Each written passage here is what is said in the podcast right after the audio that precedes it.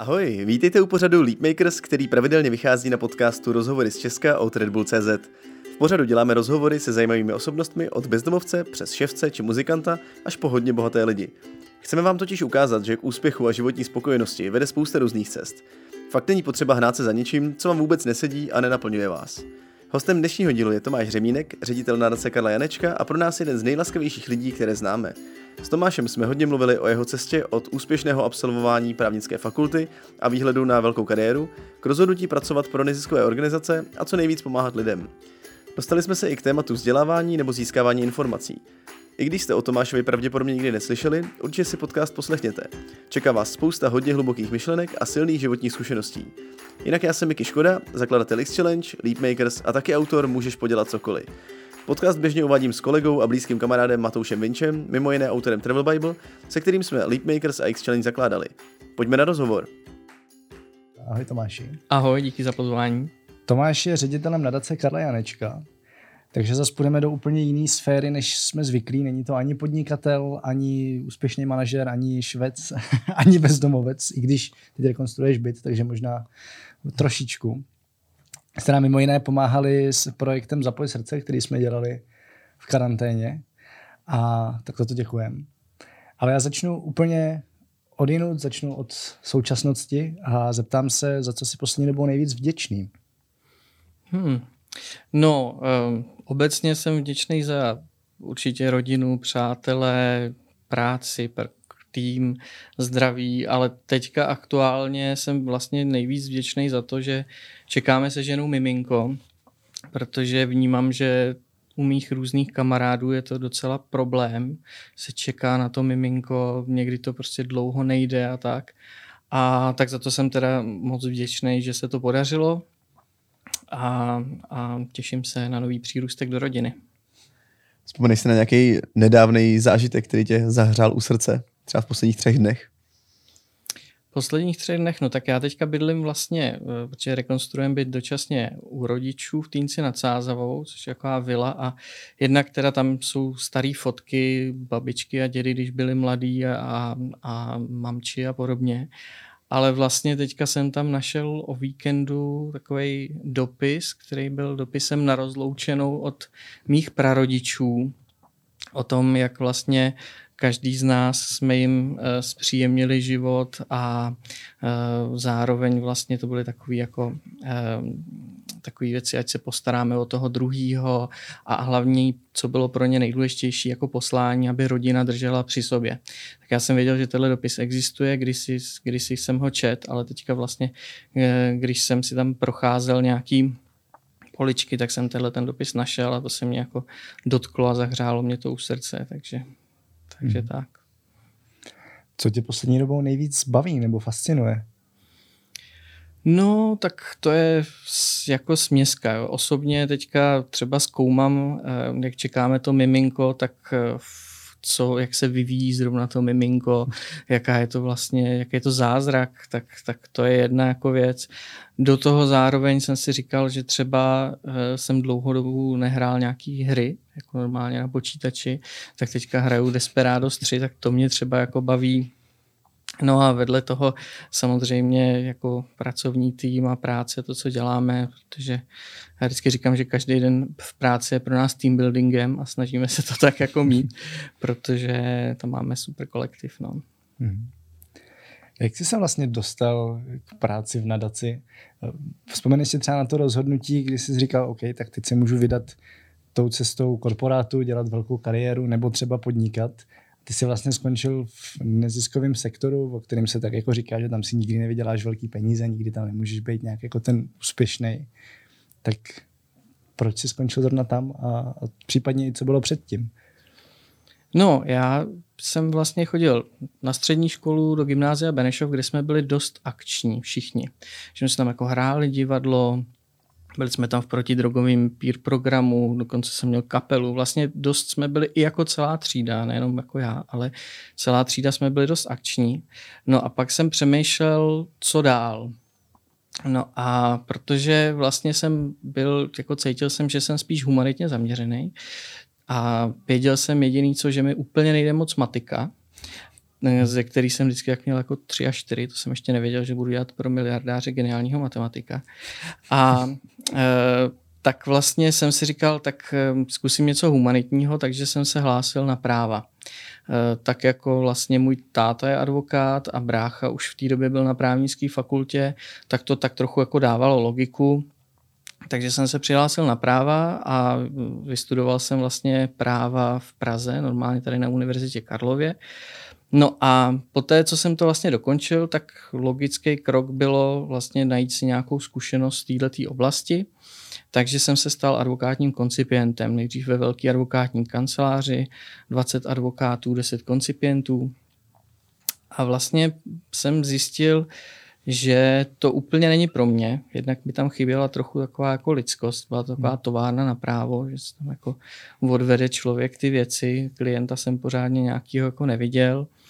A e, tak vlastně jsem se rozhodl, e, že úplně tudy cesta nevede, tak jsem chtěl zkusit jako menší advokaci, takže jsem chvilku šel k tátovi, No a pak jsem napsal vlastně inzerát na neziskovky.cz tehdy ještě, eh, který tam měli jako sekci práce, kde bylo něco jako jsem vystudovaný právník, ale moc mě to jako nebaví. Chtěl bych dělat něco, co dává smysl. No, ehm, tenhle ten inzerát tam jako nějak byl, do toho jsem chodil na různé pohovory, a e, dokonce jsem se stal vlastně pak e, jenom v podstatě na měsíc e, manažerem pro právní agendu a PR v České protipirátské unii. To ani nikdy nemám úplně v životopise. Protože po tom měsíci, kdy jsem tam byl, mě oslovil uh, předseda správní rady několika neziskových organizací, mimo jiný nadace Terezy Maxový nebo uh, právě toho informačního střediska Mikuláš, kam jsem se pak dostal, že našel můj inzerát a že ho to vlastně nějak jako zaujalo a jestli se můžeme potkat. Tak já jsem mu nejdřív napsal, že jako ne, že už jednu práci mám a pak jsem mu napsal, že tak se jako s ním potkám a uvidíme co a jak. Takže jsme si zašli do hospody, já jsem to nebral ani úplně jako pracovní pohovor. On se ptal, jako co by mě tak bavilo a jsem říkal, no tak postavit nějaký takový jako duchovní lázně, prostě pro očistu těla, mysli, ducha, takovou jako, že by mě bavil. Má jsem mu to tak jako všechno řekl.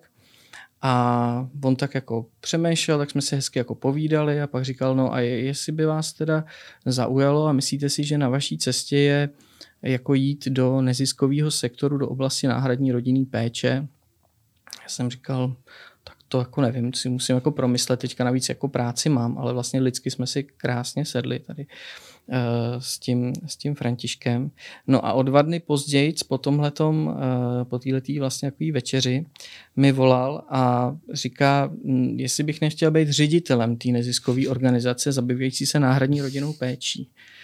A já jsem říkal, no já nevím, co to je jako ředitel, co je to náhradní rodinná péče, taky moc ne, a co je to nezisková organizace, už jako vůbec ne. Tak jsem říkal, že do toho jdu, že to je jako vlastně výzva.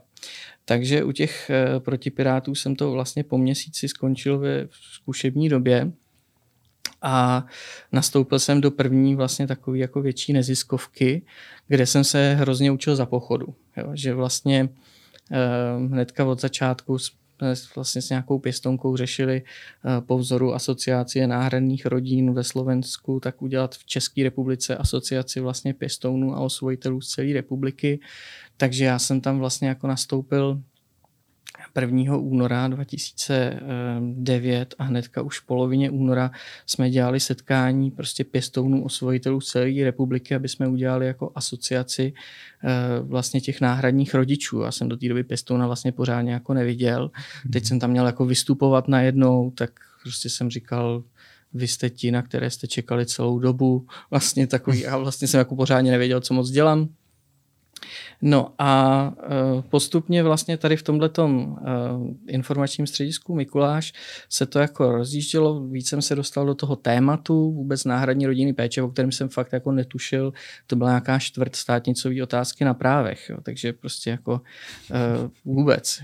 Do toho ty zaměstnanci vlastně najednou jako, já chci za nástěnku, já říkám, no já nevím, jestli prostě máme na nástěnku, takže jsem začal řešit jako rozpočet, jak to tady jako celý je vůbec, jak to jako funguje, takže to bylo hrozně zajímavé. No a e, vlastně po té, co se sesíťovali pěstouni osvojitele z celé republiky, jsme zároveň vlastně vyslali kolegyni, kterou, která objížděla neziskovky z celé republiky na tohleto téma a vlastně jsme jí prosili, eh, aby to zmapovala, kdo co dělá, metodiky, já nevím co všechno. A když se tohle to stalo, tak jsme svolali k jednomu stolu vlastně neziskový organizaci zabývající se náhradní rodinou péčí, právě těma pěstounama, osvojitelama a říkali jsme tak, přátelé, pojďme najít to, co máme společného, to, co máme rozdílného, dejme pryč a pojďme vlastně uh, najít to, co nás spojuje, propojuje reálně a co chceme jako dělat dál.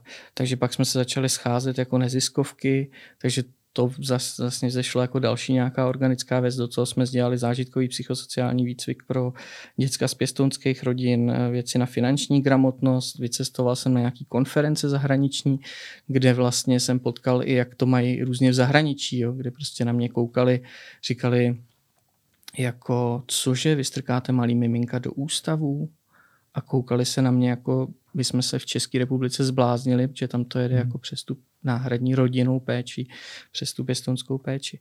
No a tady jsem vlastně byl jako tři roky a za ty tři roky jsem si vlastně jako řekl, že už jsem si něco naučil a že bych se mohl jako posunout dál.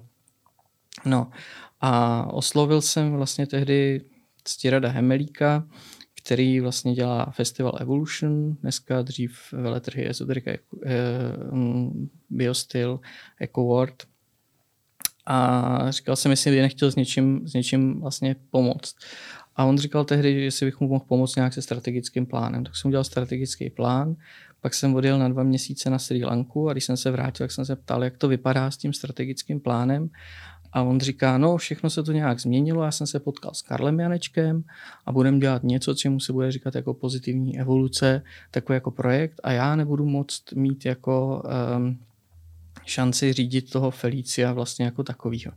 Takže najednou vlastně jsem a nabídnul mi, jestli bych nechtěl řídit vlastně toho Felicia. Říkám, OK, tak vlastně jsem se stal ředitelem tady prostě organizace Felicius Nicméně vlastně potom, to se bavíme teďka září 2012, eh, přišel stírat, že už toho projektu té pozitivní evoluce hodně, eh, což bylo, že Karel Janeček se rozhodl objíždět 12 plus 1 krajských měst a bavit se s lidmi o morálních hodnotách a volebním systému a že jsou potřeba tam nějaké jako produkční věci. No, takže jsme uh, vlastně s celým Feliciem se trochu vtělili do týmu té pozitivní evoluce, kde jsme tam začali řešit ty produkční věci, aby byly hosti na pódiu, aby byly náramky na ruce a já nevím co všechno. No a tohle, když celý skončilo, tak právě Karel Janeček uh, pak jako říkal, jestli bych mu nemohl pomoct nějak dát dohromady to, jak vlastně rozdává finance, protože věděl, že jsem předtím byl v nezisku ještě a tak. Tak jsem říkal OK, tak jsem připravil nějaký plán, strategii, nějaký kritéria hodnocení. No a on mě pak poprosil, jestli bych to nemohl jako dělat fakticky, fyzicky. Mm-hmm. Takže jsem opustil v podstatě toho Felicia a začal jsem ještě s kolegyní Drahuškou spravovat jeho osobní filantropii, jemu jakožto fyzický osobě, aby tam byly nějaký hodnotící kritéria, poměrce na výkon, já nevím čeho všeho.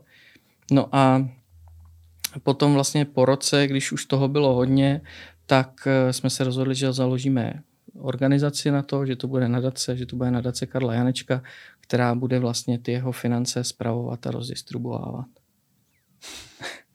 Takže dlouhý příběh, který už tak jako tradičně, co tady slýcháváme, zase vychází z toho, že si prostě kývl na něco, co jsi vůbec neuměl a netušil, co bude a vlastně jsi jako eh, nechal nést životem dál. Je to přesně tak, no. No v tuhle chvíli toho vlastně děláš docela hodně. Říká, že si ani nevěděl, co to znamená být ředitel, co je taková činnost vlastně. A celkově, když jako se člověk připraví třeba na rozhovor s tebou, tak, tak jako toho vidí spoustu, spoustu různých rozhovorů. A dokážeš teda teďka úplně nezasvěcenému člověku říct, co teda v tuhle chvíli vlastně děláš a jak vypadá taková činnost takového ředitele? Mm-hmm. No, první věc je, že vlastně se to odvíjí od nějakého jako poslání té organizace, co, co dělá vlastně ta organizace. Jo. Ředitel v nezisku kolikrát je taková jako osoba, která musí umět od každého kousek. Jo. Zároveň jako trochu vystupuješ na venek, zároveň musíš jako trochu umět řídit ty finance a rozpočet, eh, zároveň musíš umět trochu řídit ty lidi, takže to je taková jako směska a hrozně těžko se to popisuje, jako říct jenom pracuje se jako na jedné na jedný věci. My v tuhle chvíli v nadaci Karla Janečka máme tři programové oblasti. Jedna je vzdělávání dětí, eh, druhá je oblast laskavosti a třetí jsou společensky prospěšné inovace. Takže to jsou nějaké jako tři, tři mm, vlastně takový hlavní eh, pilíře a programy, které tam máme. A vlastně v každý ten program spravuje nějaká kolegyně s tím, že eh, já vlastně mám spíš teďka aktuálně na starosti vzdělávání, plus ale vlastně um, kolegyně chodí s žádostma o různý schvalování, rady, spousta věcí se řeší v brainstormingu uh, a říkám, je to taková směska k tomu personální věci. Jako není to takový, jako že bych vystřelil jednu, jednu věc. No. A je to teda i to, co tě na tom baví, to, že toho je jako tolik a vlastně asi se pořád musíš učit něco nového, jestli to správně chápu. No, je to přesně tak, je to, je to tak. Jako ještě víc v podstatě, když jsem předtím byl v tamté organizaci, tom Mikuláši, tak tam uh, třeba vlastně ten rozpočet byl mnohem omezenější, takže tam jsem se učil jako i stříhat videa, dělat jako grafiku, uh, webové stránky vlastně programovat a bylo to takový jako v něčem one man show, protože vlastně na to nebyly prostředky tolik, takže jsem se učil jako x uh, jako disciplín disciplín, který, který v tom byly. A tady je to v něčem podobný, až na to, že na některé věci e, vlastně si už jsme schopní najmout někoho jako dalšího, že třeba navzdory tomu, že jsem vystudoval právo, tak máme i jako našeho právníka, který mu to radši jako dávám, že už vlastně e, se v tom jako nepohybuju delší dobu a tak. Ty jsi tady už zmínil vzdělávání. Tak pojďme trošku zabrousit tady do toho tématu. A mě teďka zajímá tvůj názor na to, jak český vzdělávání ovlivnila současná situace s koronavirem, to, že vlastně najednou se spousta věcí muselo přesunout do onlineu, což je jedna z těch věcí, o kterých se tady spousta organizací snaží trošku jako digitalizovat školství a najednou vlastně k tomu jako bylo donucený. Tak co všechno ta krize, řekněme, zanechala podle tebe a kam to jako může dál směřovat. Hmm. Mně přijde, že eh, se tady furt vlastně o té digitalizaci mluvilo a podobně. A teď najednou eh, ty kantoři byli plus minus jako nucení to dělat. Jo. Musím říct, že ty školy jako měly úplně rozličný přístupy v té době toho koronaviru. Eh, znám fakt jako školy, kdy kantoři jenom poslali e-mailem v pondělí nějaké jako úkoly hmm ani další jako týden si to ani moc neskontrolovali, zase něco poslali a tím to haslo. Jo. Pak jsou prostě takové různé třídy, kde se, kde se eh, mluvilo minimálně hodinu denně, eh, zároveň se tam jako fungovala ta výuka, interaktivně k tomu přistupovali a tak. Takže jako byly to velmi rozdílné věci. A eh, vlastně se ukázalo zároveň, a to je taky hrozně moc zajímavý, že některým dětem vlastně tohle to třeba jako vyhovovalo mnohem víc, tahle ta online výuka, a to není proto, že by se jako víc flákali nebo tak, jo. ale že vlastně ten, ten drill a ten stres v té škole opravdu jako není pro každýho a někdo to snáží hůř, někdo líp. Bohužel vlastně je to hodně spíš o těch jako hard skills, opravdu se, se našprtat ty věci, pak to sdělit a, a pak za to dostat nějakou známku místo těch eh, soft skills, těch jako měkkých dovedností. A eh, tohle to myslím, že bylo, bylo docela zásadní a některé školy se rozhodly vlastně v té digitální výuce jako pokračovat, i když není ten koronavirus a připravují se plán vlastně na příští rok, že by třeba dokonce jako pátky si dali digitálně, mm online vlastně z nějakých těch věcí, protože ta doba tady jako nějak jako je, směřuje a i to vzdělávání by se jako mělo proměnit. Jo. Hmm. Takže, takže tak. No jenom jak jsi zmiňoval ještě ty děti, kterým to víc vyhovuje, eh, já třeba sám za sebe jsem zase byl ten, který měl vždycky všechno hotové za pět minut a pak se tam strašně nudil. Takže pro mě ta představa, že dostanu jako něco, na čem si pracuju doma a pak to třeba můžu s tím učitelem jenom konzultovat, tak by byla skvělá, protože bych mohl jako pětkrát víc času běhat po zahradě nebo se věnovat těm věcem, které mě fakt zajímaly, což třeba byla biologie a prostě bych si mohl jakoby sám studovat v tom čase. Takže věřím, že tohle může mít jako obrovský přesah a přínos dál. No a to, o čem mluvíš, to je právě ten jako individuální přístup k těm dětem, jo, který, hmm. když máš třídu 25 dětí, tak to jde celkem těžko. Eh, zvlášť, když je tam jako jeden kantor, který má ještě tunu byrokracie, tak ještě k tomu vlastně tohleto není to úplně tak jednoduchý, čímž jako nechci, nechci obhajovat eh, vlastně kantory, ale na půl trochu, jo. A to je jako základ, jo. Prostě každý, každý to děcko má jiný prostě talenty, který chce si jako rozvíjet. A e, opravdu někomu, já jsem si dělal taky talentový profil u sebe mimochodem, a vlastně jsem zjistil opravdu, že třeba uh, disciplína a produktivita mám někde úplně jako níž z hlediska talentů, hmm. ale vlastně třeba ty věci týkající se vztahů, tak mám vlastně všechny vztahové talenty v nějakých top uh, vlastně ve 13, top 13, nějakých, nějakých galupův test, že máš 34 talentů, Uh, takže vlastně pro mě ty vztahy jsou důležitý, že jsem tmelič a podobně a vlastně, kdybych tohle to třeba věděl jako dřív, tak by mi to hrozně moc pomohlo. Jo. Tady jako co se týče mých talentů, který pak kdyby se posilovali, tak si myslím, že ještě to mohlo vypadat třeba trošku jako jinak.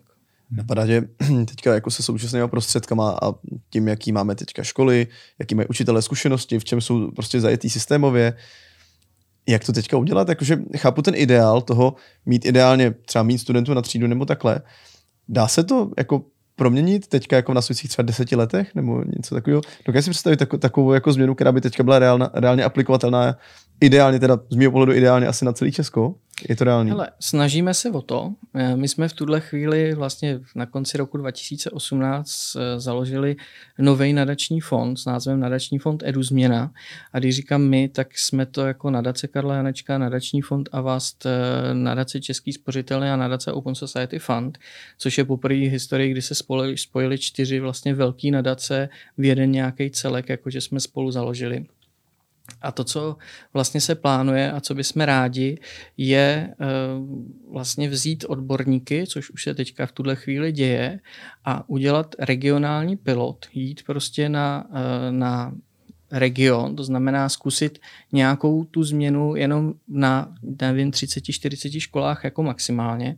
V tuhle chvíli se půjde do Kutnohorska a tam si oskusit jako to nejlepší. Jo? Zároveň prostě vidět, že tady jsou, já nevím, hejnýho metoda, hodnotový vzdělávání, sestry si a podobně. Není to tak, že prostě tam uh, vlastně by jsme šli my, který řekneme, tohle to dělejte, tohle je super. Na region si zároveň jako uh, může a má, měl by si jako vybrat to, co jim tam vyhovuje a tak. A začít vlastně pracovat na nějakých cílech, které nás zajímají, což uh, je čtenářská, matematická, přírodovědná gramotnost, zajímá nás Eh, aby se děti zlepšily v řešení problémů, hmm. jako problem solving, což jsou, což jsou jakoby eh, soft skills. A zároveň nás zajímá, aby vlastně se posílili v tom kutnohorském regionu vlastně vztah, posílil vztah dětí ke škole. Jo. Protože český děti jsou vlastně největšíma school haterama, nejvíc jako nesnášejí školu ze všech OECD zemí jo, což je trošku jako do nebe volající v něčem. A e, rodiče některý to tak jako moc nevnímají, že by to bylo tak jako špatný ta škola, protože sami v tom nějak jako vyrostli, přežili, mají nějakou kariéru, tak v čem by to jako vlastně, proč, proč se to tady jako má nějak řešit. Jo.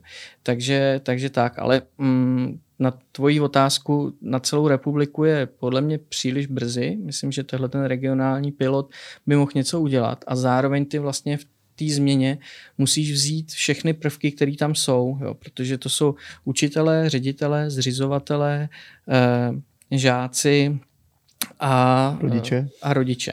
Přesně hmm. tak. Jo. A teďka vlastně v každý z těch cílových skupin je nějaký jako trochu problém. Jo. E, ředitelé prostě mají strašně moc byrokracie a nemají e, vlastně možnost a příležitost se e, věnovat vlastně pedagogickému vedení, vůbec jako vést hmm. ty pedagogy. Obecně vlastně ředitelé, někdy je to jako politická funkce, protože zřizovatelem školy je často jako město, to si tam, to tam dosadí nějakého ředitele, buď je to třeba bývalý kantor, který nemá úplně třeba manažerské dovednosti, a nebo je to vlastně nějaká jako osoba uh, jako mm, další, která je zvenku a ta zase nezná tolik to, to pedagogické prostředí. Takže to je, to je tahle ta. Učitelé samozřejmě mají nízké platy, jsou přetížený, eh, vlastně jo, tam jako za co vemeš je všechno možný špatně, zřizovatelé, tak jako kolikrát tomu vzdělávání nerozumí, jako ty lidi na tom městě, co, co to je, teda o čem to je a tak podobně. A teď vlastně, když chceš proměnit nějaký systém, tak musíš jako vlastně popotahovat za všechny ty jako části, eh, všechny ty subjekty nějak jako zkusit posouvat eh, a zároveň jako netlačit, jo, protože to teď tam narážíš třeba eh, v nějakým jako regionu, můžeš narážet právě jako na, na regionální politickou situaci, jo, prostě a ty tam jako... Takže se bavíme vlastně o něčem dlouhodobým, není tady jako teďka víme, že tady ve Finsku něco funguje, tak si to budeme snažit to tady v Česku jako naplácnout, ale je to vlastně jako dlouhodobá změna s tím, že budeš pozorovat průběžné výsledky. No, je to tak a není to úplně jako, nemůžeš udělat vlastně co trle, co, trle, vlastně no, to jasně, jako no. překopírovat, že ve Finsku jim to funguje, tak to vememe do českého prostředí, protože tady ten kontext je vlastně úplně jiný, jo. Vůbec tady strašně málo peněz teče do vzdělávání, Oproti Finsku, jo. Ne, jasně, kde, taky ty učitele jsou zvyklí prostě na něco jiného, v něčem jiném žili, vyrůstali, učili 50 let prostě, takže naprosto chápu tady to. Jestli teda můžu, eh, my se tady vlastně bavíme o vzdělání a Eh, už jsme úplně dobře nahrál s těma school haterama vlastně, protože uh, jsem přesvědčený, že uh, nás poslouchá spousta studentů už v tuhle chvíli, a nebo lidi, kteří to mají nastavený podobně jako já, kteří moc nevěděli, co v té škole děláme, protože jsem se chtěl vzdělávat jinde a vlastně jsem tu školu jako neviděl vlastně jako prostředek vzdělání, minimálně ne k tomu, co mě někam dostane v životě. A jak třeba ty vnímáš vztah ke vzdělání? Existuje něco jako ukončený vzdělání? To je pro mě třeba jako strašně zabíjející pojem.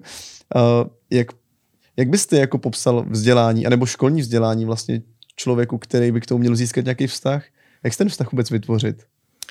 No, um, otázka je, co potom samozřejmě reálně jako používáš z toho, co ses naučil ve škole. Jestli znáš teďka druhy lich, lich, lišejníků třeba, jo, který prostě se učí někdy ve třetí nebo v páté třídě. Mě teďka dávali někdy před třema rokama jsem byl na takové konferenci a tam mě dávali test ze třetí a páté třídy a úplně jsem jako propad, jako totálně, jo, jako, hmm. jako vlastně vůbec. A jako dneska to prostředí tím, že si všechno různě vygoogluješ a podobně, je jako jiný a to vzdělávání bohužel tomu úplně není ještě jako přizpůsobený, jo. Nicméně eh, přijde mi to dobrý jako nějaký všeobecný základ a opravdu jako po tom, co z mýho pohledu dokážeš použít a vytěžit nejvíc, jsou ve skutečnosti jako by ty měkké dovednosti, ne ty hard skills tvrdý, který teoreticky si můžeš pak jako donačíst jinde, ale k tomu, abys jako uměl jako asertivně vystupovat, abys měl kritický myšlení, abys prostě dokázal si porovnat e, média, jo, zároveň nějaká třeba finanční gramotnost jo, a hmm. další jako věci k tomu, abys, aby tě to naučilo přežít v tom světě. Jo, protože já třeba jsem říkal, že jsem na té střední škole hrál divadlo, který mě pak pomáhá a pomohlo jako vlastně v tom vystupování dál, případně prostě od těch, jako v, na těch právech a podobně. Nicméně třeba v tuhle chvíli z té právnické fakulty, jako co se týče znalostí, jako prakticky nepoužívám jako vůbec nic, jo. A, ale zase prostě mě to nutilo něco se jako naučit, nějak srovnat si myšlenky a tak a jsou to zase nějaký jako ty měkké dovednosti, které si myslím, že by se měly, měly posilovat, jo. Zároveň prostě řešit s těma dětma, jaký mají třeba jako hodnoty, eh, co pro ně znamená eh, ta či ona vlastně třeba právě jako hodnota, jaký mají talenty, jak, jak, jak si je dokážou posilovat a tak. A tohle se vlastně jako moc nenosí v té škole, bohužel. No. Ty jsi mi vlastně nahrál i s tou mediální gramotností. Vy jste se podíleli, a nevím, jestli se ještě podílíte náhodou, abych se nesplet, na té soutěži eh, otevřeno, zavřeno. Že jo? To, to a, bylo v roce 2014, no, jak 14-15. No a mě by tam zajímalo vlastně z hlediska té mediální gramotnosti, kde ty osobně získáváš zdroje, nebo jak, jak uh, nezískáváš informace. A mm-hmm. ještě mě vlastně zajímá jako z toho praktického života, uh, protože mě jako mediální gramotnost zajímá hodně a kritické myšlení. A říkám si, uh, jak bys člověku, který třeba pořádně neví, co to je, jak bys poradil člověku takovou tu zdravou míru, hele, ne v každém médiu jsou ty informace uh, úplně přesný nebo správný, možná je dobrý si to ověřovat. Na druhou stranu, s čím se často setkávám je, no jo, jenže to bych si musel ověřovat úplně všechno a to bych se nikam nedostal, jako že prostě mám tady 10 minut na zprávy a nechci tomu dávat víc času. Kde vidíš takovou tu zdravou hranici toho eh, ověřování si informací a kde ty sám třeba jako vnímáš ty relevantní zdroje informací? No, uh, takhle, relevantní zdroje asi nebudu úplně jmenovat konkrétní nějaký média v tuhle chvíli, což bych jako samozřejmě, samozřejmě mohl, ale, ale jako myslím, že mi to úplně jako nepřísluší. Um, přijde mi jako základ vlastně o těch věcech jakoby trochu pochybovat v něčem. Já jsem to zažil eh, třeba, jak jsem vlastně u toho Karla Janečka, jo. mnohokrát jsem viděl, co jako o něm napsali a vlastně jsem věděl, že to není pravda. Jo. A teď jako samozřejmě buď se na to můžeš jako točit, a můžeš říct, no to není pravda, oni pak potisknou někde třeba dole jako něco malého, jako že se omlouvají nebo něco takového, což hmm. prostě potisknou za tři týdny, kdy už na to všichni zapomenou. Takže a můžeš se na tom točit, anebo to prostě jako nechat být. Jo. A z toho pak vlastně vznikají různý jako mediální obrazy, ale vlastně o čem, o všem možným. Ať jsou to politické strany, osobnosti nebo něco takového. Tak je potřeba tam mít nějaký jako vlastně um, jakýsi trochu filtr a případně uh, jsou i jako weby typu, nevím, myslím, můžu demagog.cz, kde prostě se ti snaží uh, manipulátoři CZ vlastně srovnávat uh, ať už různý nějaký informace a podobně, uh, takže ně, někdo už to jako za tebe dělá, ale minimálně si vzít jako dva zdroje a nebo zároveň vědět jako kdo ty média jako vlastní, co zatím jako stojí a tak podobně. A být si toho jako vědom, že vlastně to možná budou trochu tlačit jako tady nějakým jako směrem a, a vlastně tam mít jako tohleto, jako že, že vlastně si tam opečovávají nějaký trochu svoje zájmy možná, tak jako vědět. Ale někde tam samozřejmě je nějaký jádro, který je jako řekněme pravda. A otázka je vždycky, jak se to jako podá. No. no, to je taková jako hodně všeobecná odpověď, tak já jenom přemýšlím, jako jakým způsobem to řešíš ty. Jo, protože já mám vždycky takový období, kdy vlastně úplně rezignuju na veškerý média, protože právě vlastně jako žádný dneska nemůže být stoprocentně objektivní asi.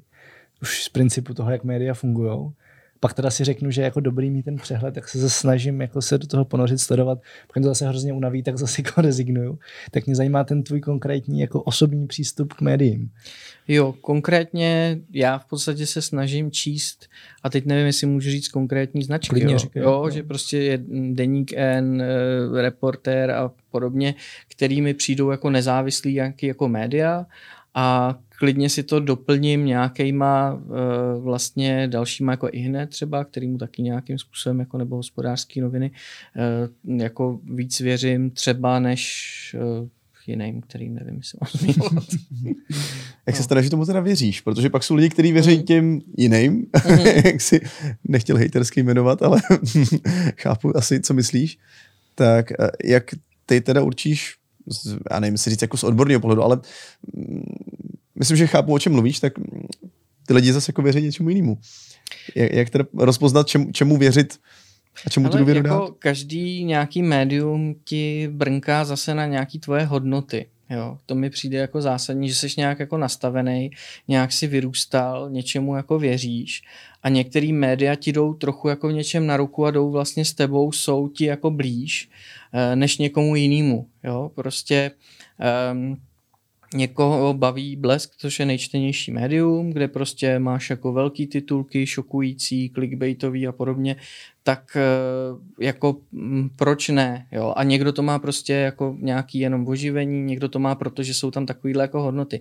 Mně to prostě pořád je to o tom, mně přijde jako kdo seš, eh, z čeho vycházíš a podle toho si vybereš vlastně nějaký médium, který ti sedne a, ale i ty média se snažím vlastně lehce si jako filtrovat, že prostě si řeknu, OK, tak tohle to možná jako může být nebo nemusí být, jo. Jako pravda reálný.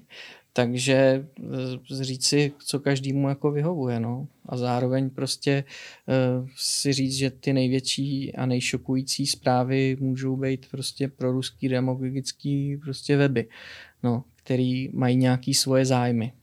Hmm jenom říkám, jestli tenhle přístup pak ještě víc jako nerozděluje společnost, jo? protože pokud jsem vyrůstal, řekněme, prostě na nějaký venkovský rodině, která se vlastně za komunismu měla dobře a, a pokračuju tady v tom.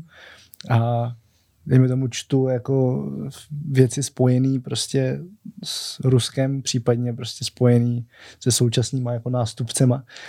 A, a brnká to na ty moje hodnoty a pak bych se měl bavit s někým, kdo čte to, co jsi zmiňoval ty, tak vlastně si vůbec nebudem rozumět. Jo? Tak možná, jestli jako se snažíš nějakým způsobem pochopit tu druhou, druhou stranu.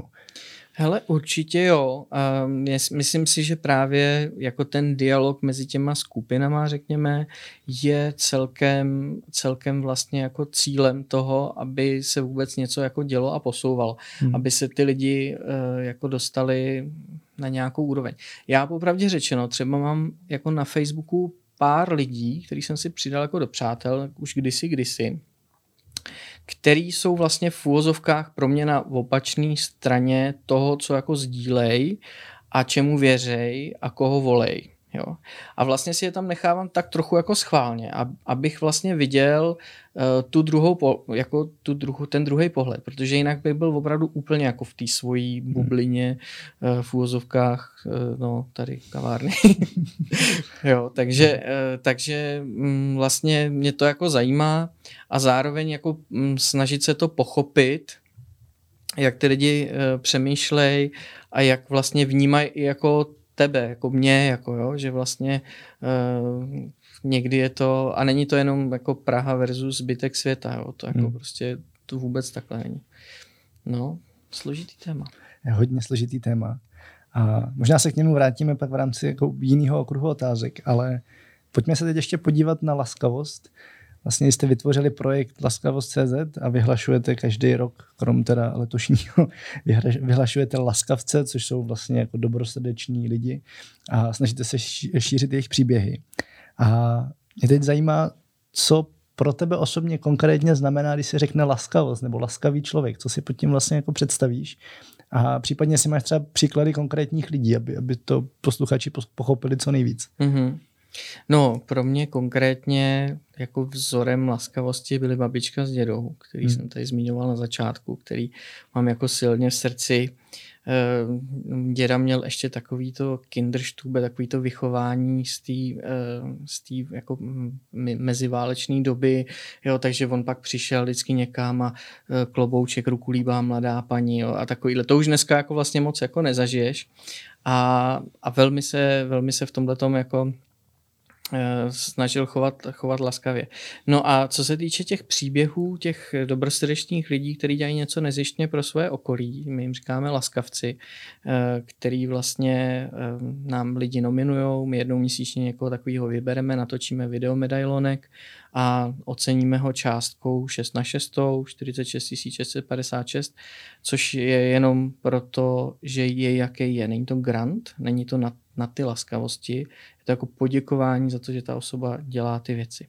No a ty příběhy jsou opravdu různorodý. Je tam prostě paní, která každý den uh, od 7 do 7.50 ráno stojí na přechodu uh, z reflexní vesti a převádí děti přes ulici, do toho um, dělá tanečky pro seniory, peče buchty, když je fotbalový zápas a dělá spoustu věcí a v životě by se svoní jako nedozvěděl, hmm. dokud vlastně třeba tam nežiješ. Jo. Pak je to otec Šebestián, který vlastně otevřel brány z kláštera vlastně bezdomovcům, jim říká trosečníkům, eh, což jako vlastně nebylo v jeho hlavní náplni práce, ale prostě najednou si říkal, ty tady ten klášter je prázdný, tak zkusme pomoct nějakým lidem a vlastně jim tam uh, nezištně, nezištně pomáhá. Jo. Um, zároveň třeba uh, pan Bouška, který jako se rozhodl, že bude krmit eh, opuštěný eh, kočky v kobylisích, takže eh, každý den teďka už teda jako bohužel, bohužel nemůže, ale vyrážel s x litrama vody a zároveň krmením pro kočky, měl takový svůj okruh prostě jako divoký, který tam, kterým tam jako pomáhal. No a pak je třeba jako Veronika, která jela na dovolenou nejdřív do Větnamu, pak do Kambodži a zeptala se tam prostě ve vesnici a jí bylo vlastně přes 20, co by tak jako nejvíc potřebovali a oni, hm, my jsme potřebovali jako školu. A ona, hm, to je celkem jako velký. Nicméně jako přijela, začala tady vybírat vlastně peníze na školu a nechala jim tam jako postavit školu. Jo? A to hmm. prostě byla holka, která byla na dovolený a, a vlastně se jako zeptala, no a, a teďka už tam staví třetí školu, takhle jako vlastně už postavila i druhou a staví třetí. Takže ty příběhy jsou úplně rozličný. Paní, která vlastně chce jenom mít jako hezkou krajinu, tak natírá pumpy, opravuje lavičky, prostě hmm. za svoje jako peníze, protože boží můka tam opravuje, jenom prostě protože to tam jako chce mít hezký. Prostě to jsou takový jako aktivní občani, kteří jsou laskaví uh, k tomu svýmu okolí. A my chceme ty příběhy vlastně na ně poukázat, říct, že to je vlastně jako jednoduchý, že, že, mm, že můžete začít jako teď, jo. To můžete prostě vzít tu zodpovědnost vůči svýmu okolí, ať už tím okolím je vaše ulice, město, stát a třeba jenom uklidit okolí prostě svýho, svý školy nebo něco takového. My vedle vlastně projektu Laskavec, kdy vyhlašujeme tyhle ty, eh, ty příběhy a když je 12 vlastně těch laskavých eh, laskavců teda, tak je slavnostně oceníme ve Stavovském divadle, což teďka kvůli koronaviru se nepodařilo, takže to necháme až na příští rok. Tak máme projekt Sem laskavec, kdy vlastně 13. Eh, listopadu je Světový den laskavosti, kdy vyhlašujeme, aby i děti na tenhle ten den dělali nějaké laskavosti. Ale loni se nám vlastně přihlásilo nějakých um, 628 týmů z 267 měst, přes 17 tisíc dětí, který dělal laskavosti, jenom protože jsme řekli, dělejte laskavosti, je světový den laskavosti. Hmm. A, a vlastně máme z toho krásnou zpětnou vazbu o tom, jak to propojilo ten tým, jak, jak to vlastně v té škole zafungovalo. Když to vezmeš, když to vezmeš čistě pragmaticky, ať už jako z hlediska společenského přínosu nebo třeba osobního, proč bychom měli být k sobě laskaví? V čem to je přínosný? Hmm. Kromě toho, že to je samozřejmě hezký. Vidíš tam i tu pragmatickou složku? Pragmatická složka je, že jako vědecký výzkumy říkají, že když jsi jako laskavější eh, třeba k tomu svýmu okolí, tak zároveň jsi jako šťastnější, jo, což je normálně jako e, reální výzkumy. Takže, ale první, co, což se s tím setkáváme nejvíc, je, že vlastně ty lidi musí být laskaví k sobě. Jo? Že, a to se nám stává i u těch laskavců, který víc myslí na ostatní, místo toho, aby mysleli jako na sebe. Takže gro je jako být laskavý k sobě a pak zároveň vlastně šířit, eh, šířit tu laskavost dál v tomhletom a eh, čistě prostě proto, eh, pro mě je to vlastně o nějakým jako mm, zároveň aktivním občanství a, a být si vědomý, že jsme nějak součástí nějakého celku a že si můžeme vybrat, samozřejmě, jestli se k sobě budeme chovat hnusně, anebo jestli k sobě budeme laskaví. A je to jako na nás. A je to jako příjemnější. A ono, ta laskavost je jako kolikrát v podstatě vlastně jako nemusí nic stát. Ono stačí se jako hezky usmát na autobusáka, nebo pustit paní prostě v metru sednout, jakože, anebo prostě vidět odpadek, tak ho vemu a uklidím ho, a nebo samozřejmě můžu jít dál a můžu prostě být dobrovolníkem v nějaký neziskovce a prostě můžu zachraňovat životy. Tam jako těch úrovní té laskavosti je spoustu, ale mně přijde jako hezký a fajn vlastně začít jako někde a mm, podle výzkumů třeba je, že když si naplánuješ vlastně třeba pět laskavostí, ale naplánuješ si je na, na mm, každý den v týdnu jednu laskavost, tak vlastně pak máš z toho dlouhodobě udržitelný jako příjemný pocit hmm. a seš jako šťastnější, než třeba kdyby jsi jako dělal, udělal těch pět laskavostí v jeden den třeba, jo, to si říká jako, jako výzkumy. Takže uh, já myslím, že je to hezký to jako vyzkoušet, hrát si s tím a zároveň si říct, to já jsem třeba té babice dlouho nezavolal, tak já jí zavolám, jenom prostě ono jí to jako potěší a, a můžou to být fakt jako malé věci. No jsem viděl takový rozhovor se Simonem Sinkem, který tam mluvil o oxytocinu a říkal, že tam je vlastně jako výhoda toho, že, že je vlastně i nakažlivý, že i někdo, když, kdo vidí tu laskavost, jakoby, tak, takže vlastně taky, taky má z toho přínos. Jsem zrovna včera v Pardubicích byl u takový luxusnější kavárny, tam byli všichni jako na zahrádce, auta tam prostě jeli, jezdili a cyklisti přes rozbitou skleničku. Přišlo mi úplně logický, že ji seberu hmm. prostě, protože tam prostě jsou ty střepy a někdo se to ještě vrazí do nohy nebo takhle. A bylo úplně super vidět ty lidi, jak koukají nejdřív, co to je za idiota, že prostě tam jako jdu na tu silnici a dobrovolně tam něco sbírám. a pak jako nevím, co si jim hodilo v hlavu a na začátku, na začátku jim, že to bylo takový to jako až opovržlivý, že přeci sbírám něco ze země, ale měl jsem pak pocit, že to, že, že a nekoukal jsem se na ně, nečekal jsem, jako, jestli mi to někdo pochválí, ale měl jsem pocit, jako, že se tam tak jako zlehčilo, zlehčilo to prostředí, no, ale možná to byl jenom pocit. Třeba tomu jenom chci věřit. No určitě, ale minimálně tak jako byl, ty si z toho měl dobrý pocit a to, jestli se na tebe někdo dívá, jako x těch laskavců je považovaných trochu třeba i jako za blázny, protože oni Při dělají trochu lavičky, něco, něco jako navíc, jo. Hmm. Ve svém volném čase třeba i za svoje peníze, jo. X, x jako těch laskavců do toho spe kromě svýho času spoustu jako peněz, jo. Hmm. Ale jako dává jim, to, dává jim to smysl a zároveň jako dobrý pocit. A to je jako ono, jo, že se cítíš opravdu být součástí nějakého jako celku, že to nejseš jenom ty a ty jsi tam tu skleničku nedal, no tak co by si s ní dělal, no tak to je prostě jako, jako špatně a tohle je nejlogičtější. A ty z toho máš teďka dobrý pocit. No. Já se teď chci dostat trošku víc zpátky k tomu tvýmu osobnímu příběhu. A zajímá mě, co tě v životě nejvíc naučilo nebo posunulo někam dál, jestli nějaká událost, případně třeba i nějaký tvůj neúspěch velký. Mm-hmm. Takhle, určitě mě posunuli ta celá moje jako pracovní cesta, která, kterou jsem tady jako jmenoval, ta kariérní, tak eh, za prvé to, že jsem teda dostal hnedka na začátku tu příležitost být ředitelem neziskovky, tak eh, to bylo prostě, to, to mě hodili do vody, doslova. Hmm. Eh, zároveň ale jsem tam cítil tu oporu toho, toho předsedy té správní rady, takže jsem v tom jako nebyl úplně sám a vlastně nebát se vyrazit za hranici nějaký osobní komfortní zóny a vlastně, vlastně to zkusit. Jo. Takže to je nějaká věc, která mě určitě posunula.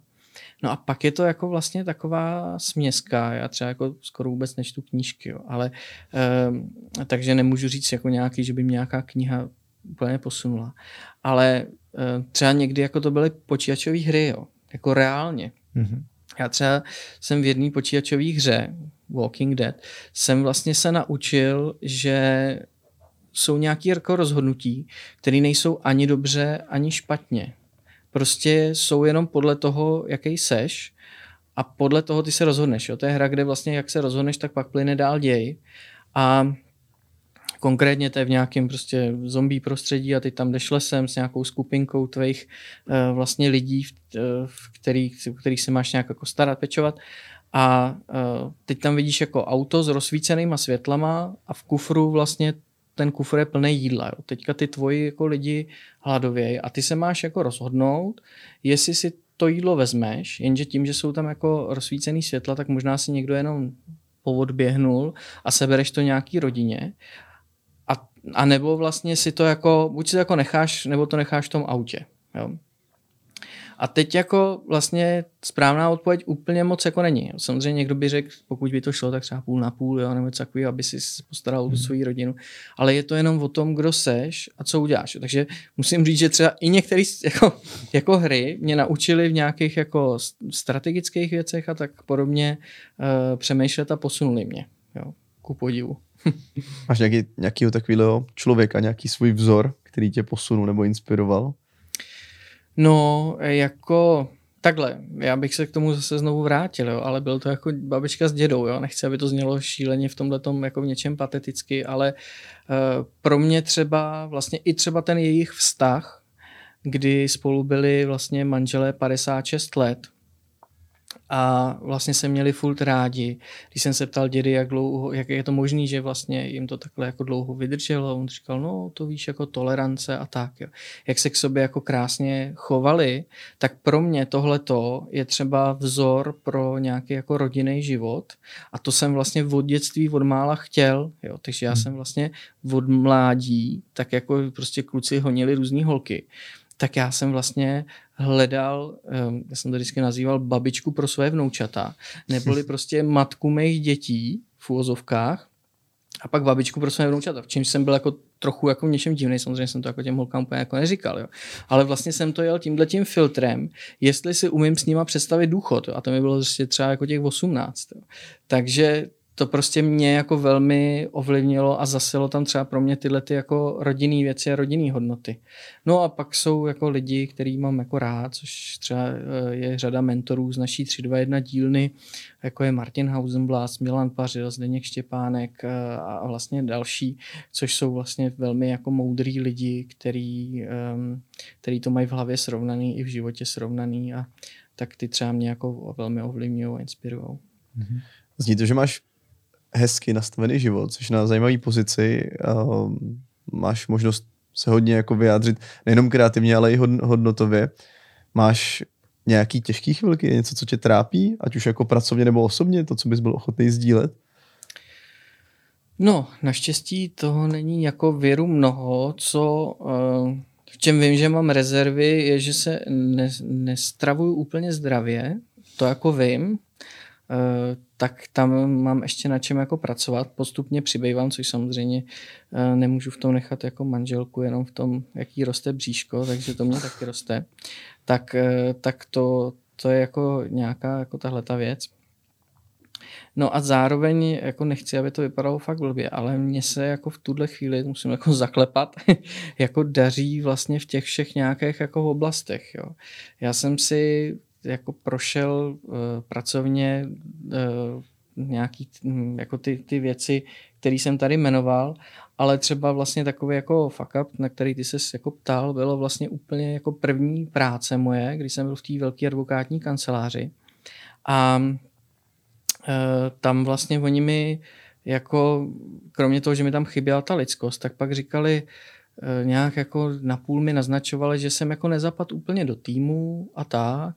A vlastně jsme se pak jako dohodou dohodli, eh, protože mě tam zase říkám nevyhovovaly nějaké věci, jako že to ukončíme. Ale vlastně to bylo takový pro mě trochu mm, jako nepříjemný, až to byla první práce, že to nebylo úplně jako vyhození, ale tak jako trochu se to jakoby k tomu blížilo.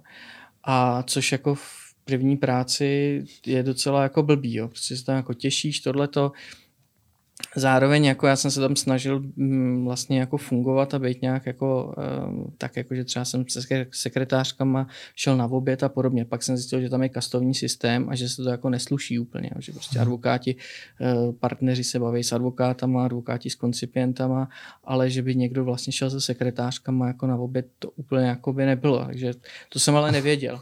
A co mě to naučilo zároveň je, že ne každý, s kým si tykám, je kamarád.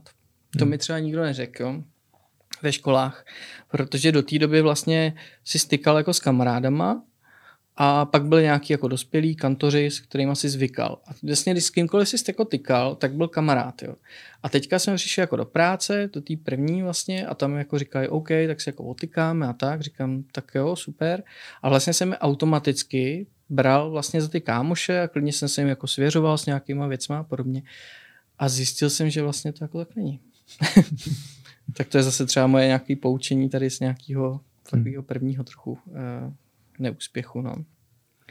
Máš nějaký filtr nebo jako způsob, podle kterého si vybíráš, čemu budeš věnovat čas a svoji energii? Protože je toho spousta, že jo? A, a nemyslím jenom pracovně, myslím třeba i právě jako rodinný, rodinný život. Jo, já k tomu jdu vlastně hrozně intuitivně, kam mě to jako vede, jo, hmm. že, že um, Teďka třeba byl víkend, kde bylo krásný počasí, což by si všichni řekli, že je čas jako na vejlet. Ještě jak jsem v tom teďka týnci nad Sázovou aktuálně u rodičů, tak tam jsou jako lesy a všechno je tam jako moc pěkný. Takže jsem se zavřel a hrál jsem na počítači prostě jako všechny, tady ten prodloužený víkend tři dny. A vlastně to bylo jako v pořádku a jsem s tím úplně jako v míru a v klidu. Protože prostě jsem na to jako měl chuť a tak mě to tam jako vedlo.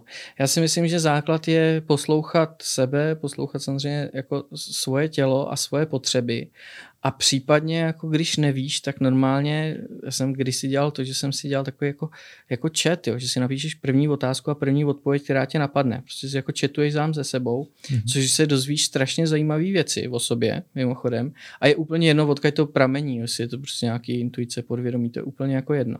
Si první otázku, první odpověď, prostě to jako začneš bušit a tam se dozvíš spoustu věcí, pokud jako nevíš a, a vlastně ti to někudy jako nevede. Takže já to mám tak, jako že mm, kam mě to zavede a pak mě najednou něco jako začne zajímat. Uh, začne mě zajímat uh, prostě třeba no, jsem si pořídil virtuální realitu headset, tak vlastně jsem to jako zkoumal, co to dělá, co to dělá jako smyslí a podobně, tak si s tím tak jako hraju a, a pak zase přijde něco jiného. Jo. Předtím jsem měl zase drona, tak jsem si hrál jako s dronem, takový občas jako hračky, ale zároveň jako zkoumám ty věci, co to, co to jako dělá. No. Měl jsi takhle vždycky, jako že to přicházelo přirozeně?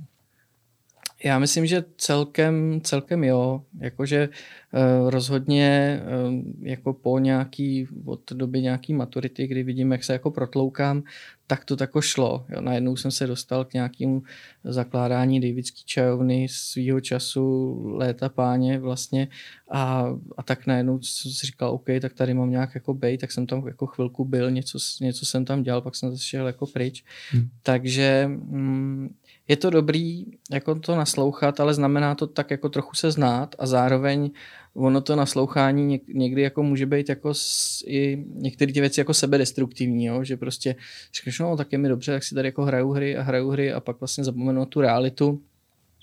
Takže jenom jako říct si řek OK, OK, ale jako mít tam zase někde ten háček. Je to pro mě ještě OK a, a tak, no.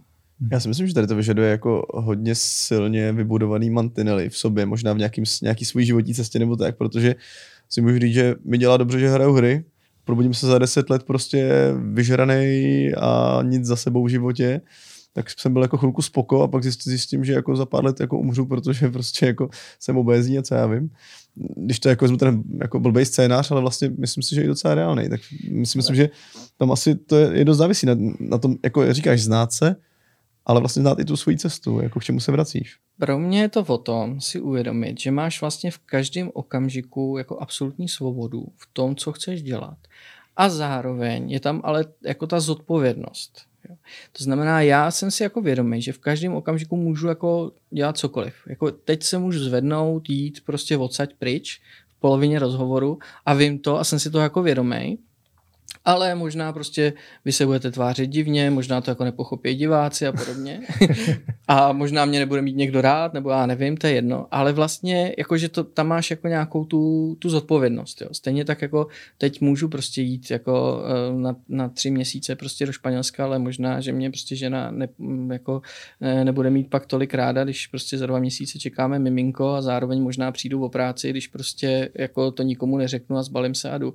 Takže v každém okamžiku pro mě je to vědomí toho, že máš vlastně jako absolutní svobodu a zároveň tam máš ale nějakou jako zodpovědnost tak za to svoje jako rozhodnutí. Takže a když tohle to jako vnímáš, tak se to dá jako poštelovat. Jo? Takže teďka prostě jsem se rozhodl, že dobře, ne, ne, nebudu dělat nic pro svoje zdraví a jenom prostě naplním nějakou jako mm, tady hravost mojí a prostě budu hrát počítačové hry a vlastně uh, jde o to taky, aby ty si s tím pak jako byl OK.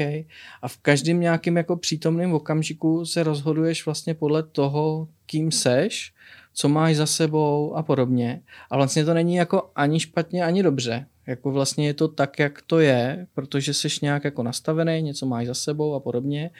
No a samozřejmě si to můžeš jako za eh, dva roky třeba vyčítat, ale to budeš nějaký, to je tvoje já v nějakým jako budoucím přítomným okamžiku, který na to kouká nějak, ale, ale vlastně ty seš jako v daném okamžiku, pokud se chováš dle svého nejlepšího vědomí, svědomí, dle svého prostě přesvědčení, dle nějakých hodnot a dle svého nějakého flow, tak je to jako vlastně v pořádku se možná jenom zastavím u těch hodnot, protože tě právě vnímám, jako od té doby, co tě znám, jako člověka s hodně silnýma hodnotama a člověka, který je právě jako zná a dokáže pojmenovat. Tak jenom jestli teď dokážeš posluchačům a divákům říct ty svoje hodnoty, podle, če, podle kterých se vlastně řídíš. No, uh, takhle, tak určitě tady zazněla hodnota rodina, určitě to je jako přátelství, svoboda, otevřenost, zároveň uh, vlastně um, je to nějaká Uh, jakoby, ono tam je taková hodnota, která se jmenuje trochu jakoby služba, jo, vlastně jako lidem. Uh, jako nějaký taková jako, um, není to pro mě jenom o tom neškodit a bejt, ale zároveň vlastně sloužit v úvozovkách nějak jako tomu celku. Jo? Mm-hmm.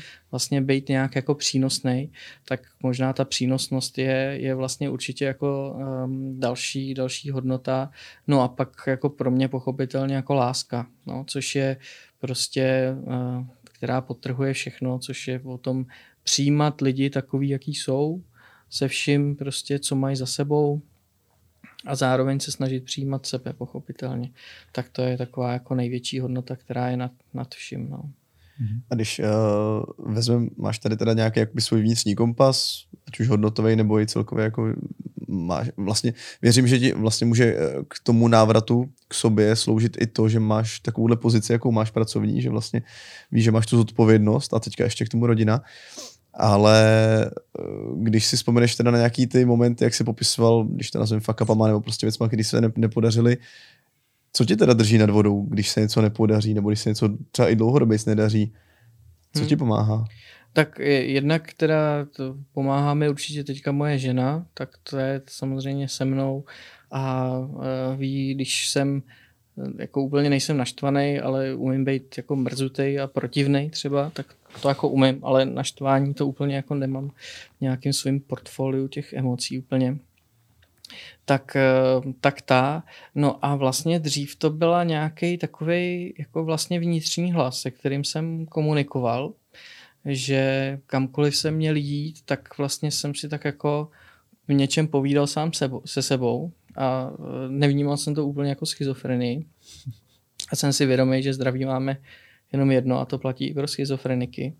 Ale vlastně, e, takže byl to nějaký opravdu pro mě i vnitřní hlas, se kterým jsem komunikoval, případně, jak jsem tady říkal, takový ten jako automatický chat, jo, který, mě, který mě pomáhal vlastně který prostě, když jsem si napsal, necítím se úplně a prostě klidně mi jako poradil, protože já jsem svýho času vlastně přes nějaký um, web jako se snažil radit lidem, což jsem měl takový jako období, Zjistil jsem, že jako všem lidem dokážu krásně jako poradit o tom, co by jako mohli, doporučit jim nějaký nástroje, možnosti a podobně, ale jak šlo o mě a když jsem začal vnímat, tak jsem prostě začal kritizovat a něco takového, tak tam byl jako problém. Jo. A teď jsem si říkal, co to je za blbost, když já jsem prostě jako stejný jako ty oni.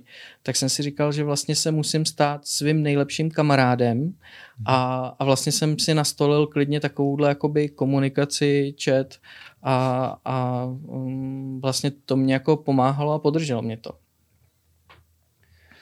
Jaký jsou podle tebe v dnešní společnosti nebo v dnešním světě nejdůležitější schopnosti? Ty už se jako tam zamířil z hlediska toho vzdělání. Dokázal bys to teda schrnout, když to vezmeme jako z pohledu celého světa? Hele, z pohledu celého světa mně přijdou nejdůležitější ty, který máš ty, protože hmm. jsou unikátní a jedineční. Jako takovou kombinaci, řekněme těch, kdyby jsi vzal toho Galupa, to je jedno, tak 34 talentů, jako máš ty, nemá v podstatě nikdo na světě v tom, v tom jako v té míře a porovnání. A ty seš jako unikátní. Jo. A říct, že je lepší mít, já nevím, ostrý lokty, než uh, být laskavý nebo něco takového. Vlastně jako každá ta hodnota tě k něčemu jako vede. Jo?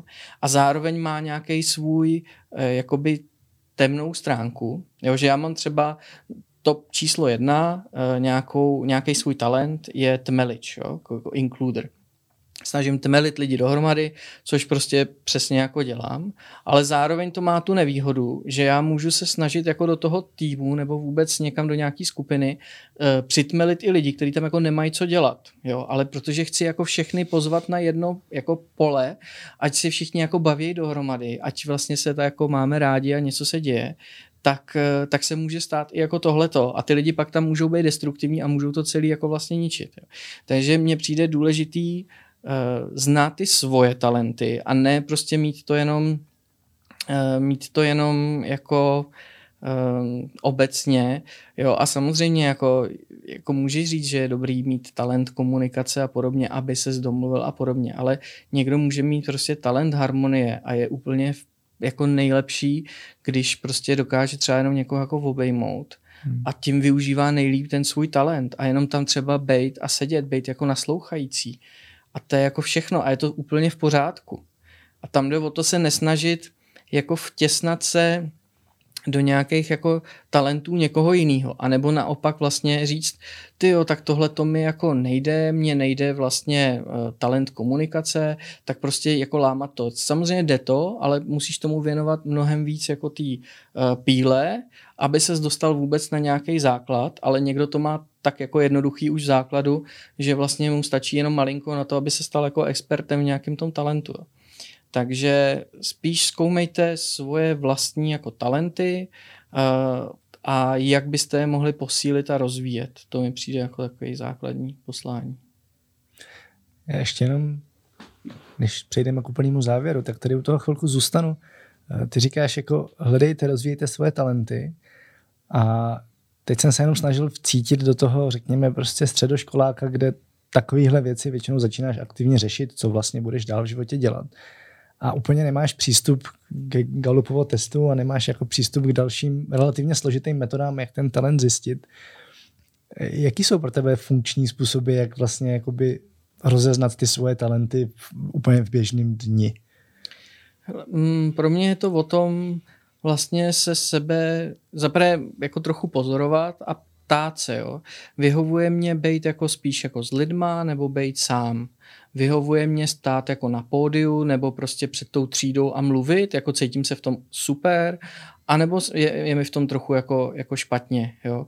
E, vlastně říci si, jako kde v tomhle tom, tom baví mě ty lidi propojovat, anebo jsem spíš jako analytický trošku, jo, strategický, prostě jenom si říct, e, v podstatě se to vracet jako k sobě a říct, jak já to mám, a klidně si nemusí ten člověk vyplňovat jako Galupův test, eh, který mě přišel jako docela objevný a říkám, kdybych to věděl třeba na té střední vysoké škole, tak by to bylo jako zajímavý, ale jenom si tam jako podívat na těch třeba těch 34 talentů, který tam jako jsou a říct si, uh, OK, tak jak já to mám tady prostě s talentem nějakým realizačním nebo maximizerem třeba, že se snažím dotahovat ty věci z jedničky na jedničku s hvězdičkou, vlastně jako i perfekcionalista. Hmm. Je to jako jsem to já nebo nejsem to já, OK, tak vlastně jako v tomhle um, si trochu jako i popracovat, no jako aktivnějc, nenechávat to jenom tak a myslím si, že to jako určitě pomůže, zvlášť pro ty, kteří se hledají a hledají třeba i svoji kariéru a cestu. Hmm. Co pro tebe osobně znamená úspěch? Připadáš si úspěšný? Mm, musím říct, že si připadám úspěšný, aniž bych chtěl, aby to znělo nějak jako namyšleně. Um, že vlastně mám jako, mám, mám radost, kam jsem se dostal, protože samozřejmě byla doba, kdy jsem najednou opustil uh, advokaci, což byl to, kde to bylo jasný a daný, že to vlastně budu dělat. Jo. Hmm. Jak ten táta je advokát a měl v Benešově svůj kancelář, no tak prostě jít k němu, jako, tak to bylo to nejjednodušší a byla to nějaká moje kariéra. A teď vlastně najednou uh, jsem, jsem to jako opustil, ale našel jsem si nějakou svoji cestu. Tam to by možná byla jako třeba cesta táty nebo něco, co by si třeba představoval který už teda dneska je jako velmi rád, jak jsem se posunul a, a kde to je a, a vlastně je, je za to rád, že vlastně to s ním jako nedělám, nebo tu, tu advokaci. um, takže um, mně přijde, že ten úspěch, jako, že to není měřitelný ani jako penězma, um, myslím, že to je nějaký jako osobní pocit, pro někoho to může být jako otázka dopadu toho, co dělá. Jo? Že prostě pro někoho někdo se cítí být úspěšný, když vidí, že to pomohlo tolika, tolika lidem, to, co dělá a podobně. Což ale může být jako pekař, jo? prostě hmm. úplně jako v pohodě. A prostě když je dobrý pekař, dělá to poctivě, těm lidem to jako chutná, no tak zaplať pámbu, je to super ať se necpe na práva nebo do nezisku, že jo, prostě říkám, ať, ať se využívají ty věci. Takže um, takže takhle s úspěchem, no. A kdy jsi v životě připadal nejvíc šťastný? Dokážeš to analyzovat? No, pro mě já jsem vlastně jako um, každý rok mi přijde nejšťastnější v mém životě. Jo. a, a to ještě mě čeká teďka teprve vlastně, že se mi narodí to dítě, jo. Hmm. že vlastně um, jsem se, já nevím, zasnoubil, tak to bylo jako štěstí, jo, do toho pak ta svatba byla o rok později, tak to bylo taky štěstí, do toho vlastně furt fungují ty nějaký pilíře, jako je uh, byt, rodina, přátelé a, a já nevím co všechno.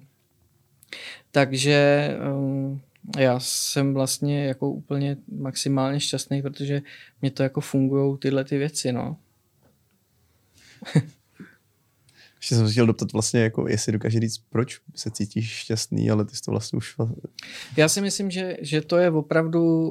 Um, za prvé, i když teda samozřejmě těm, ty lidi nemají třeba um, pevný ty pilíře, jako je ten byt, rodina a podobně, tak i tak si myslím, že dokážou být šťastní, pokud vlastně um, uh, jsou natolik osobnostně rozvinutý, že prostě to jako dokážou. Jo. Ale není to taková jako legrace. Samozřejmě tím, že říkám, mám, mám nějak jako to postavený eh, rodina, přátelé, byt, manželka, se kterou čekáme dítě, skvělý, úžasný prostě kolektiv v nadaci, jo, který se podařilo vlastně jako vybudovat, že jsme tam víc jak skupinka, jako jsme spíš jako přátelé, který spolupracují, eh, než jako nějaký prostě eh, kolegové, kteří jsou jako vedle sebe. Takže vlastně jako ve všech těchto těch rovinách, já když nad tím jako přemýšlím, tak já se mám vlastně jako hezky. A jde to podle tebe ruku v ruce s tím, uh, s pocitem naplnění, s pocitem smyslu? Určitě, určitě. Zároveň jako ten smysl je, že dělám i tu smysluplnou práci, jo? že prostě vidíš, vidíš jako ten dopad, že prostě uh, vidíš, jak pomáhá, nevím, hejnýho metoda, který jsme dali peníze, nebo že vidíš teďka, že se jde na to Kutnohorsko a že, že tam se budou dít reální změny, že vidíš, že prostě desítky tisíc lidí sledují laskavčí videa. Jo, v tom našem akcelerátoru pro začínající podnikatele uh, vidíš vlastně, jak to pomohlo těm jednotlivým startupům. Jo. Takže vlastně jako vidíš reálně ty dopady, na který tam máš nějaký jako vliv z té svojí pozice. No. Mm-hmm. Tak já mám poslední otázku, kterou dáváme úplně všem. A klidně si nech čas na zamyšlení, protože je docela mm-hmm. složitá. Zkus si teď představit, že by se vymazalo úplně všechno, co si kdy napsal, řekl, v podstatě i udělal a měl by si možnost předat světu jednu jedinou myšlenku, tak jaká by to byla?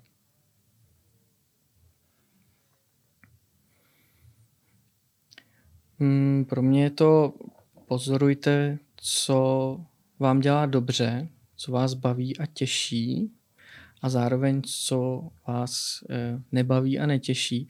A jděte zatím vlastně, co vás, eh, co vás baví. Takže první jako pozorujte se a mm, druhá věc je dělejte a rozvíjejte to, co vás baví, eh, protože ten život je prostě omezený a abyste ztráceli čas tím, co vás nebaví, nebo s lidma, který vás nebaví. Prostě to jako je blbost a je to zbytečný. Tak jo, tak mi moc děkujeme za rozhovor. Děkuji za pozvání. Líbilo? Sdílejte prosím podcast dál. Zároveň nezapomeňte odebírat kanál Rozhovory z Česka od Red Bull CZ, ať vám neutečou další díly. Najdete ho na Apple Podcast, Spotify či kdekoliv, kde posloucháte své podcasty. Feedback nebo typy k podcastu sdílejte na podcast zavináč CZ. Těšíme se v příštím dílu naslyšenou. A kdybyste se nemohli dočkat, rozhodně si poslechněte i další rozhovory z kanálu Rozhovory z Česka. Aktuálně doporučuji třeba díl pořadu Tvoje role se zpěvačkou Leny. Mějte se skvěle!